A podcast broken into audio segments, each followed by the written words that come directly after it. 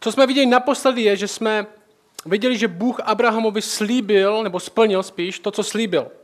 Řekl mu asi před pár rokama, řekl mu, odstěhuj se ze své země do země, kterou ti ukážu a v té zemi budeš mít velkou rodinu a ta země ti bude patřit a tohle byla země, která byla pro něj zhruba tisíc kilometrů teďka daleko od svého domova. On se tam odstěhoval, Bůh mu řekl, bude tam stavit velký národ a Abraham už měl v té době 75 let, moc tomu nevěřil, ale šel. Jeho manželka byla bezdětná, čili tomu, že on tam bude nějaký velký národ, se dalo jen těžko věřit, ale přesto Bůh řekl, že to tak bude, že to bude plán. A Abraham se tam přestěhoval a vůbec to nebylo lehký. Ta země vůbec nebyla země, kde by se mohla zakládat rodina, nebo kde by ji mohl najednou vlastnit. Ta země byla plná nepřátel a dokonce, když se tam přestěhoval, tak té v zemi byl hlad. A jeho Sára, manželka, pořád nic. Byla bezdětná, dokonce ten text říká, že nemohla mít děti. A my jsme v několika kapitolách četli ten jeho příběh, jak tam různě bojoval s vírou a co tam dělali v té zemi. A teďka jsme se v té 21. kapitole dostali do období, kdy už Abraham ze Sárou 25 let čekali na to, že jim Bůh splní to, co jim zaslíbil. 25 let čekali, Bůh se zjevil Abrahamovi, řekl mu, odstěhuj se do téhle země, tohle všechno pro tebe udělám, takhle to všechno bude. A Abraham udělá to, co mu Bůh řekl a teďka čeká 25 let. 25 let a pořád nic. A pořád nic. A ta kapitola 21 začíná, že konečně to vypadá, že se něco stalo. Narodilo se jim dítě, který Bůh slíbil, že se jim narodí. A těch 25 let, který čekali, tak těch 25 let byly plný očekávání, zklamání a chyb. My jsme říkali, že ten příběh v Genesis, té první knižce Bible, není příběh nějakých obrovských hrdinů víry nebo obrovských morálních hrdinů, neboli ne příběh toho, že tady tihle věřící jsou lepší než všichni ty nevěřící, ne, naopak. Abraham se Sárou se tady v, téhle, v těch kapitolách někdy chovají hůř než nevěřící kolem nich. A jedna z největších chyb, co udělali, byl, když čekali už pár let na to dítě a Sára si řekla, že už nemůže čekat díl a našla jednu služku, jednu otrokyni svoji v jejich domě, mladou, a řekla Abrahamovi, tady máš a měj s ní dítě, aby jsme aspoň měli nějaký dítě. Abraham na to nic nenamítal a narodil se jim Izmael. A tohle jsme viděli, že byl krok hluboké nedůvěry. Bůh jim řekl, já vám dám dítě, Sára bude mít dítě. Nen Abraham, ale ty, Abrahame, ze Sáru budete mít děti. A Sára už tomu moc nevěřila. Jako možná my bychom tomu už nevěřili. Protože roky plynou, on je starší a starší a nic se neděje. A my jsme viděli, že služce, která se jmenuje Hagar, se narodil syn Izmael. A ta 21. kapitola začne takhle. Sáře se narodil Izák. Po 25 letech Bůh splnil to, co slíbil. Sára měla své dítě. A my jsme viděli, že Sára se radovala. A trvalo to možná tak dva, tři roky, se Sára radovala a po těch dvou až tří letech ta radost přešla. A radost nahradil strach, radost nahradila nedůvěra, radost nahradili pochyby, to prvotní nadšení pominulo.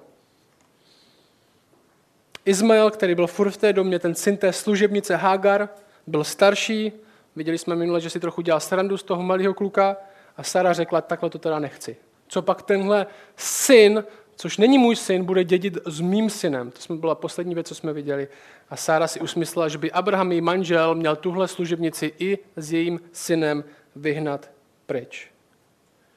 A to dost připomíná to, že když Bůh začne jednat, když začne měnit my máme radost, my to nemůžeme vysvětlit nějak, říkáme, jo, Bůh jednal, říkáme svědectví v církvi, jak tohle Bůh udělal, jak tohle všechno nám Bůh zajistil. A nemusí to trvat ani dva až tři roky. Když si začneme myslet, no, ve skutečnosti možná Bůh nejednal, ve skutečnosti jsem to byl já, kdo si tohle vydobil. Ve skutečnosti jsem to byl já, kdo tohle způsobil a jestli jsem to byl já, tak si to taky musím udržet pod kontrolou sám. Máme pocit, že jsme to byli my, kdo to udělal a musíme to být proto my, kdo se to musí ubránit. A tohle dostáváme trochu z té Sáry. Jí se narodilo dítě, ona měla skoro 100 let. Čili ten text říká, očividně tohle byl zázrak, který Bůh udělal, stalo se to přesně, jak Bůh slíbil. A Sara se raduje, ano, Bůh tohle všechno udělal a dva, tři roky zpátky, dva, tři roky potom se říká, Bůh už nedokáže dodržet víc, co slíbil, protože Bůh řekl, že Izák bude dědic a že skrze něj bude národ. Ale Sara tomu moc nevěří a říká, jo, ten Izmael tady mi dělá dost problémy, co když to bude on? a říká Abrahamovi, vyžeň otrokyni i jejího syna. A Abraham na to reaguje, že jo? Abraham nechtěl vyhodit služebnici ani jeho syna. V té době nikoho vyhodit nebylo jen, že tady běž na ulici, běž na armádu spásy, nebo běž tam, nebo najdi si nějaký jiný bydlení. V té době to bylo vyhodit někoho do pouště. Vyhodit znamenalo zabít. Vyhodit znamenalo zabít, odkázat je na smrt. A Abraham z toho byl v depresi, nevidí to tak jako Sára. Viděli jsme, že Abraham má soucit s těma lidma, ale Bůh za ním přijde a řekne, udělej tak, jak ti Sára řekla, protože já se o ně postarám. Protože já se o ně postarám. A v té chvíli jsme skončili. Abraham jim dal trochu vody na cestu a řekl, běžte ven. Jo, ze stanu na poušť. Běžte, tady máte trochu vody, běžte ven. A Hagar, ta služebnice se svým synem, se dostala do té nejhorší možné situace. Měl nějakou vodu na cestu, ale doba v té, voda v té době byla zlato. Nakolik měla dva, tři dny, možná maximálně týden, víc by ani neunesla. Představte si, že jste v té situaci, někdo vás vyhodí z domu, dávám vodu a vy víte, že máte tak týden na to, abyste přežili. A absolutně nevíte, kam jít, protože země je plná nepřátel. A vy jste svobodná matka s jedním dítětem. A ta naše část dneska, ten 15. verš, to, to je v polovině té 21. kapitoly, začíná takhle. Když voda v měchu došla, tak začíná ta kapitola, tam ta naše část. Když voda v měchu došla, tak říká, odložila dítě pod jedno křoví. Jo, na poušti. Tohle dno. Já nevím, jaký jste někdy vy zažili dno. Možná máte nějakou období ve vašem životě, kdybyste si řekli, tady tohle, tahle část, co jsem prožíval, nebo možná tahle zkušenost, kterou jsem měl, tak to bylo dno. Možná to nebylo, že jste umírali, možná to bylo, že jste byli nějakým způsobem podvedení, možná to bylo, že vám hrozilo, že umřete, možná to bylo úplně něco jiného, já nevím. Ale plno z nás zažilo aspoň nějaký dno. Tohle dno. Vypadá, že zemře. A možná jako matce jí ani nevadí tak, že zemře ona, ale že se musí dívat na to, jak její dítě zemře. To je takový ten pocit, jak když se díváte, když se vám něco stane a díváte se tak do zdi trochu zamlženě, říkáte si, doufám, že tohle je jenom sen. Pak ten moment vyprchá víte, že tohle se není, že tohle se opravdu děje. A my tady tohle můžeme číst jako příběh, když čteme Bibli, ten svůj plán na čtení Bible. A nemusí se, nás, nemusí se nás dotknout, že tohle jsou opravdoví lidi. A máme tady docela hodně matek i otců. Umíte si představit, že byste se dostali do situace, do které se dostala ona? Nejenom, že by vám hrozila smrt, ale že byste neměli vůbec žádný způsob, jak se postarat o dítě, který třeba držíte nebo který jde vedle vás,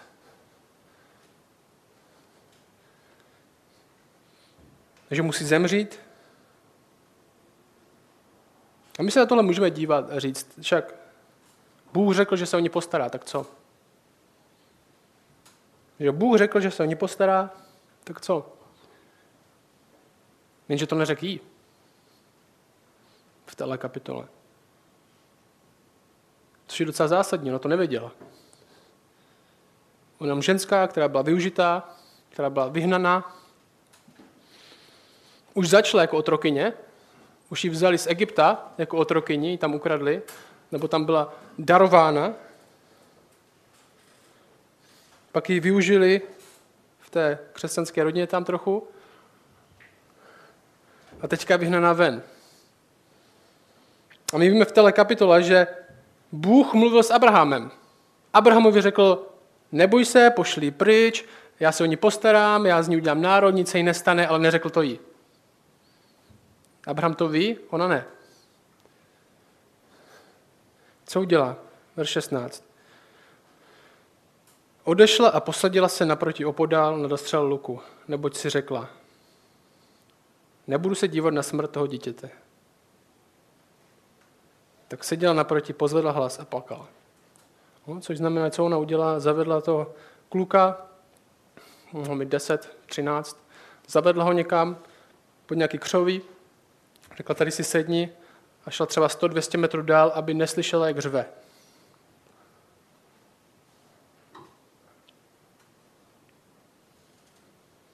Se jí muselo honit hlavou v téhle chvíli. Kolikrát jsem, jsem se říkal, kolikrát tady tenhle Hagar, tady tahle otrokyně, tahle služebnice slyšela o Bohu v domě Abrahama. Že v tom stanu, kde bydleli, kde Abraham říkal, Bůh nám tohle všechno slíbil a Bůh tady tohle všechno dělá. Jsem možná v téhle chvíli všechno jenom marnost. Nic nemá smysl.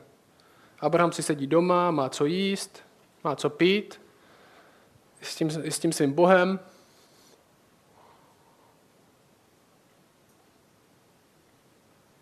Jak často jsme tohle my? Možná neumíráme. Možná nejsme až tak hrozné situace, ale stejně se cítíme, jak by bylo všechno k ničemu.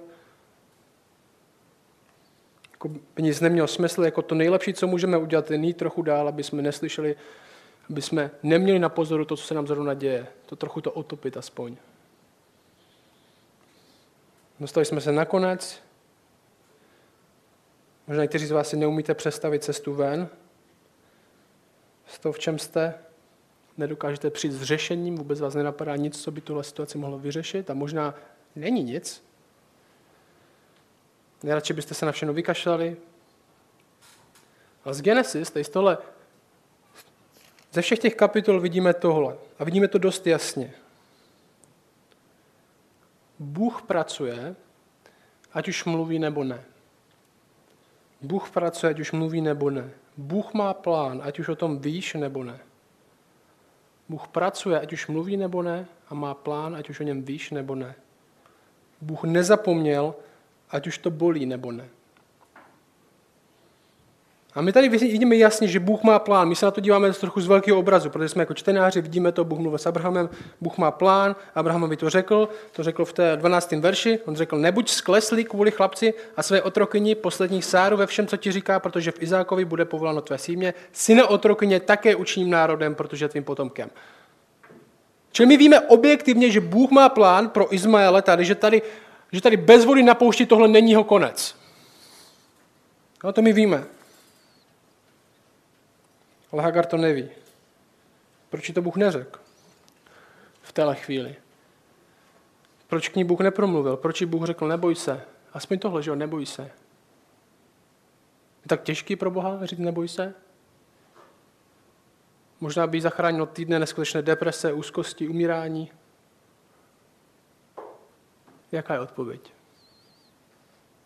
Proč k ní Bůh nemluvil? Nevím. Nevím.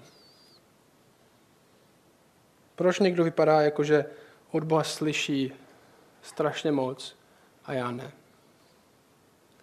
Proč někdo říká, Bůh pracoval tady v tomhle, v tomhle, Bůh mi ukázal, že mám dělat tady tohle, Bůh mi řekl, že mám dělat tohle a já si říkám, mě Bůh neřekl vůbec nic. Nevím. My víme, že Bůh ji o Izmaelovi řekl několik let zpět. No, to bylo v té 16. kapitole, to už je roky. Ale teď nic. Bůh nám neříká všechno hned. Ani nám neříká všechno. Neříká nám, proč se některé věci dějí. A někdy občas dostanou na e-mail věci jako, proč se děje to v Austrálii, proč jsou někde nějaké požáry, za co Bůh s někoho soudí. Říkám, já nevím, Bůh mi to neřekl. A pochybuju, že to Bůh někomu řekl. Možná chce, abychom jednali podle informací, které už máme. Jednali podle toho, co o něm už víme, bez ohledu na to, jak to dopadne.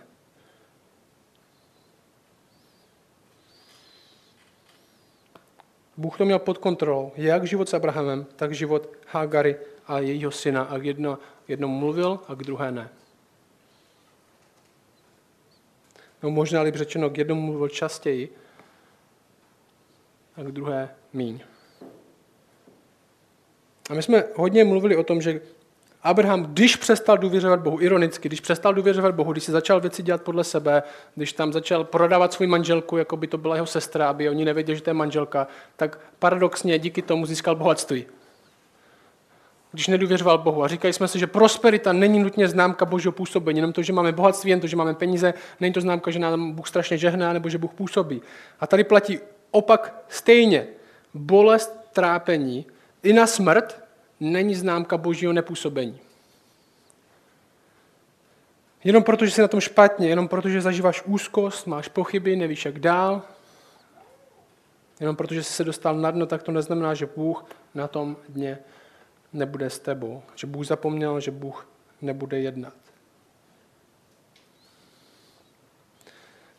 Verš 17 začíná takhle. Bůh uslyšel. Bůh uslyšel. Bůh uslyšel hlas chlapce, boží anděl zavolal na Hagaru z nebe a řekl co je ti Hagaru?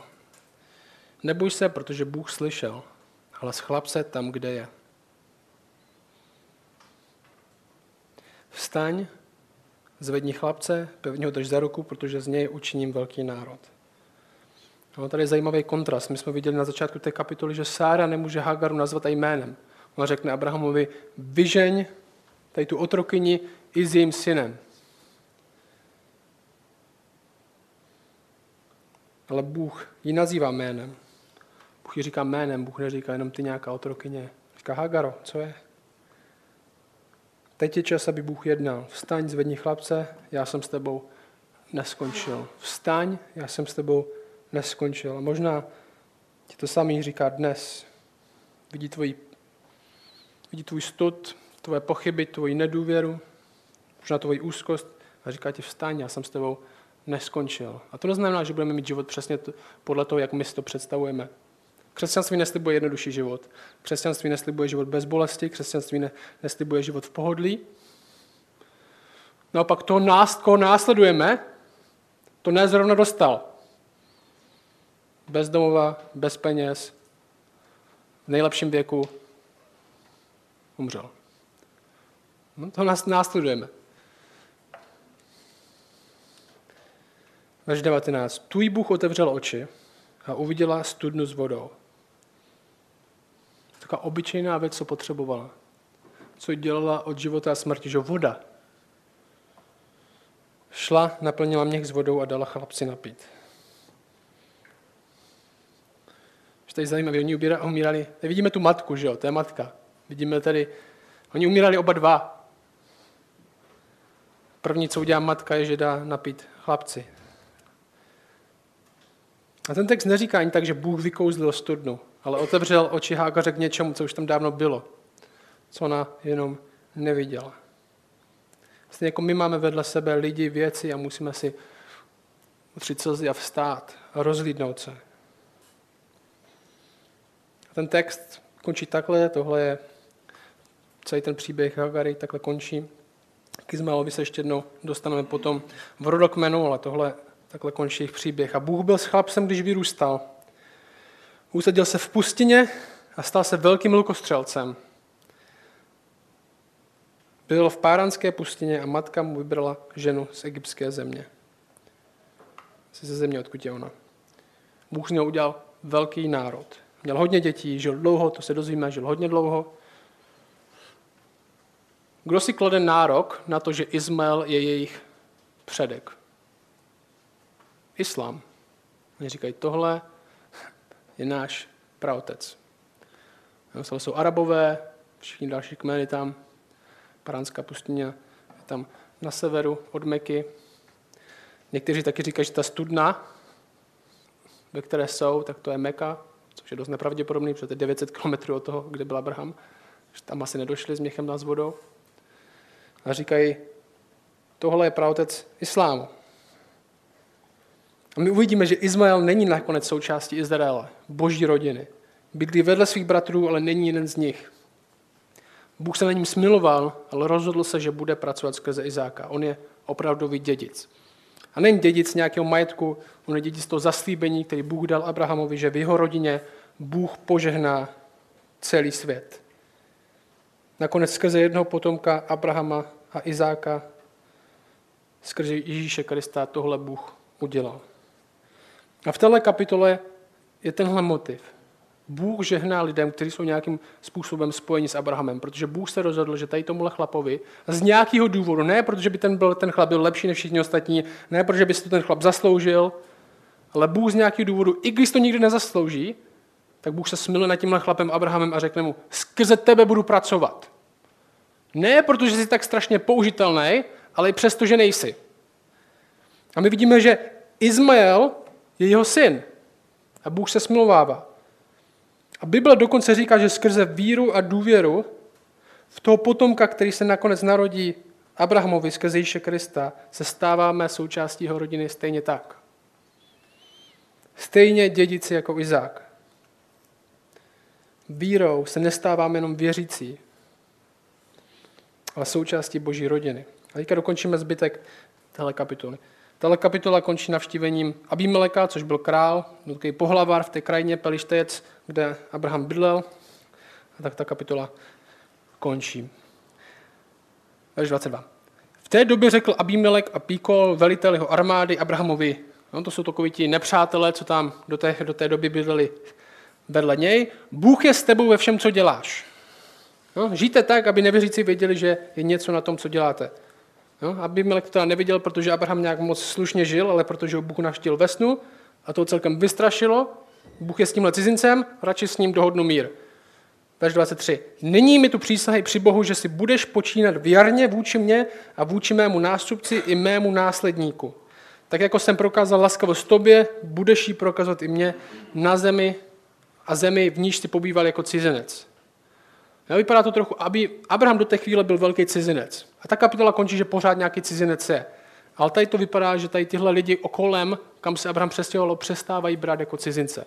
Začnou, začnou, dělat, začnou s ním dělat smlouvy, on mu říká, níž si pobýval jako cizinec v minulém čase. Tahle kapitola je o tomhle. Bůh dělá to, co řekl, že bude dělat. Všechno. Že ten slib na začátku byl, dám ti potomky, udělám z tebe velký národ a dám ti zem. A tahle 21. kapitola začíná tím, bylo to 25 let, bylo to fakt dlouho, ta cesta tam byla dostranitá, Abraham i Sára nedůvěřovali Bohu, ale boží načasování je lepší než to lidský. A konečně Izák už má pár let, je sice miminko, ale Bůh to splnil. A tady se přelívá i ta, ten slib ze zemí. Abraham už není úplně nepřátel v cizí zemi, ale zač- i když je cizinec, i když o tamtud není, i když má možná jiný přízvuk, tak začíná mít místo v té zemi. Má smlouvu s tím králem, který tam bydlel. Začín, všechno se děje tak, jak Bůh řekl, že se to děje. A není to díky ničemu, co by Abraham udělal. Je to spíš přesto, že Abraham dělal všechno pro to, aby se boží plán nenaplnil. Ale boží plán nestál na tom, jak ho umí lidi naplnit. Ale boží plán stojí na Bohu. A pro Abimeleka, že on říká, Bůh s tebou je. Pro Abimeleka, Abimelek má plno Bohu. A říká se, ten Abrahamův Bůh nějakým způsobem taky nějak funguje, radši si zajistím nějaký mír. Verš 24 říká, Abraham řekl, ano, přísahám, Abraham však Abimeleka pokáral ohledně studne s vodou, kterou uchvátili Abimelekovi otroci. Abimelek odpověděl, nevím, kdo tu věc udělal, ani ty se mi to neoznámil, ani já jsem o tom dodnes neslyšel. Abraham se do ní rypne, to už ukazuje na to, že Abraham získává trochu postavení a ta kapitola končí takhle. Abraham tedy vzal brav a dal to Abimelekovi a uzavřeli spolu smlouvu. Abraham postavil sedm oveček ze stara zvlášť. Abimelek se Abrahama zeptal, co s těmi sedmi ovečkami, které si postavil zvlášť. On odpověděl, těch sedm oveček si ode mě vezmi, aby mi byli na svědectví, že tuto studnu jsem vyhlobil já. Studna byl fakt velká záležitost, jo? To zdá jako blbost, ale zdroj vody to je jak zlatý důl. Proto nazval ono místo Beršeba, protože tam oba přísahali. To znamená studna přísahy. Tak uzavřeli smlouvu Beršebě, ta Beršeba tam je dodnes. Abimelek s velitelem své armády Bíkolem vstali, navrátili se do pelištejské země. Abraham pak vysadil v Berševě tamarišek, takový strom, a vzýval tam jméno hospodina Boha věčného. Abraham pobýval v pelištejské zemi jako cizinec po mnohé dny. Abraham má dítě a Abraham má místo v zemi. Všechno, co Bůh řekl, se stalo, i když se k tomu došlo úplně jinak, než možná jak si Abraham na začátku ze Sárou očekávali. I když ta největší zkouška Abrahama teprve čeká v té 22. kapitole. Co z toho dnes vezmeme? Jak jsem říkal, ta kapitola dnes a minulý týden je primárně o tomhle. Bůh má věci pod kontrolou. I když my nevíme jak. A Bible nám nikdy neříká, že musíme přesně vědět jak. Se musíme tvářit, jako kdybychom věděli, proč Bůh věci dělá. Nebo proč to není teď. Bůh splní všechno, co zaslíbil, i když se nám to zrovna nezdá. I když my zrovna nesouhlasíme s jeho načasováním. A my jsme minule mluvili taky o tom, že tohle jako křesťaní musíme vědět, Protože Bůh tak nejedná jenom s, náma, ale Bůh tak do nějaké míry jedná i sám ze sebou. V Ježíš Kristu skrze bolest, trápení, nepochopení zvítězil. Naplnil svůj plán. Skrze ztrátu kontroly kontrolu udržel. A když vidíme Krista, tak vidíme přesně tohle. Bůh pracuje někdy tak, že tomu hnedka nerozumím. Ale když to začneme vidět, tak se to bude skutečně stávat krásnějším a krásnějším, když začneme důvěřovat jemu víc než sobě. A když vidíme tohle v Genesis, úplně na začátku, tohle vidíme úplně na konci celé Bible. Když vidíme Ježíše Krista, tak to vede k tomuhle. Nikdy se nevzdat. Jako křesťani se nikdy nevzdáme. Proč? Protože víme, že věříme v někoho, kdo se nikdy nevzdá nás. Že co říká Ježíš Kristus? Oni jsou moji a já je nikdy nepustím z mojí ruky. Nikdy se nevzdat. Nikdy se nevzdat. I ve tváři smrti nikdy se nevzdat. Protože ten, v koho věříme, se nikdy nevzdává nás. I přes naše pochyby. Nikdy se nevzdat neznamená, že to bude jednoduchý. Nikdy se nevzdat znamená, že to bude dost těžký. Že se budete chtít vzdát. Že bude jednodušší říct ano některým věcem ve světě, než ano tomu, co říká Bůh. Nikdy se nevzdat znamená věřit v to, že On se nikdy nevzdá nás. Nikdy nezapomenout na Boha. Protože On na nás nikdy nezapomene. On drží své slovo. On to, co řekl jak Hagaře, tak, co řekl o nás, to máme dalších tisíc stránek, tak se stane. A viděli jsme v historii i ve svém životě, jestli jste věřící, že tohle je pravda. Nikdy se nezrodit z toho, že nemáme věci pod kontrolou. Proč? Protože jsme je stejně nikdy neměli. Někteří z vás máte iluzi toho, že máte svůj život pod kontrolou, ale nemáte. A lidi, co mají více jak 25 nebo více jak 30, to ví. No, to netrvá dlouho v životě, než zjistíte, že ve skutečnosti nemáte věci pod kontrolou. Stačí trochu vážnější nemoc.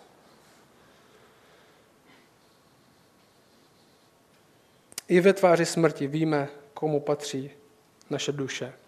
Že do tvých rukou vkládám svoji duši, řekl Ježíš. I v tomhle momentě vím, že můj život nakonec není můj, že jsem součástí Boží rodiny, stejně jako Abraham, stejně jako Izák, stejně jako všichni další. A tenhle Bůh není jenom Bůh někde, tenhle Bůh je můj Bůh.